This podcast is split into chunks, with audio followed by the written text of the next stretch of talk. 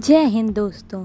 शुरू करते हैं हम अपनी किताब का पहला अध्याय, चैप्टर नंबर वन, अपना लक्ष्य खोजिए। रॉबिन शर्मा जी लिखते हैं कि जब वह बड़े हो रहे थे तो उनके पिताजी ने उनसे कुछ ऐसा पूछा जो वह कभी नहीं भूल पाए। उनके पिताजी ने उनसे पूछ, कहा, बेटा, जब तुम पैदा हुए थे, तब तुम रोए थे, जबकि पूरी दुनिया ने जश्न मनाया था। अपने जीवन को इस प्रकार से जियो कि तुम्हारी मौत पर पूरी दुनिया रोए और तुम जश्न मनाओ।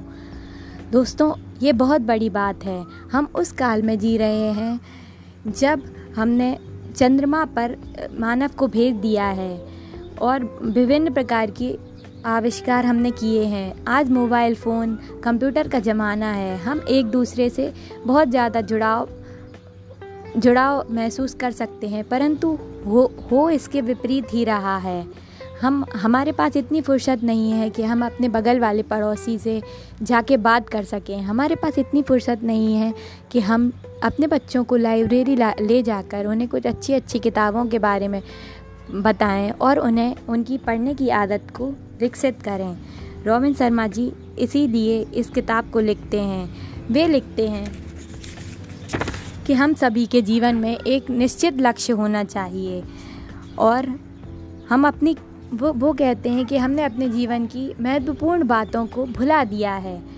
और वह कहते हैं कि जब आपने यह निश्चय कर लिया है कि आप इस पुस्तक को पढ़ने जा रहे हैं तो वह हमारा, हमारी रिस्पेक्ट करते हैं तथा आगे लिखते हैं कि आप कितने, आप यह सोचिए कि आपने जीवन में ऐसा क्या किया है जिससे दूसरे लोगों को कुछ लाभ हुआ है।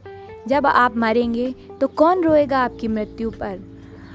क्या आपने अपने जीवन में कुछ ऐसा किया है जिससे लोग आपको याद रखेंगे? आने वाली पीढ़ियों का आपके के जीवन पर आपका क्या असर होगा? आप अपने अंतिम पड़ाव पर पहुँचने से पहले आपने क्या धरोहर छोड़ी है? उन्होंने ये भी बताया है कि एक बार जॉर्ज बर्न बर्नार्ड शॉ की मृत्यु सैया पर उनसे पूछा गया, अगर आपको जीवन दोबारा जीने का मौका दिया जाए तो आप क्या करेंगे?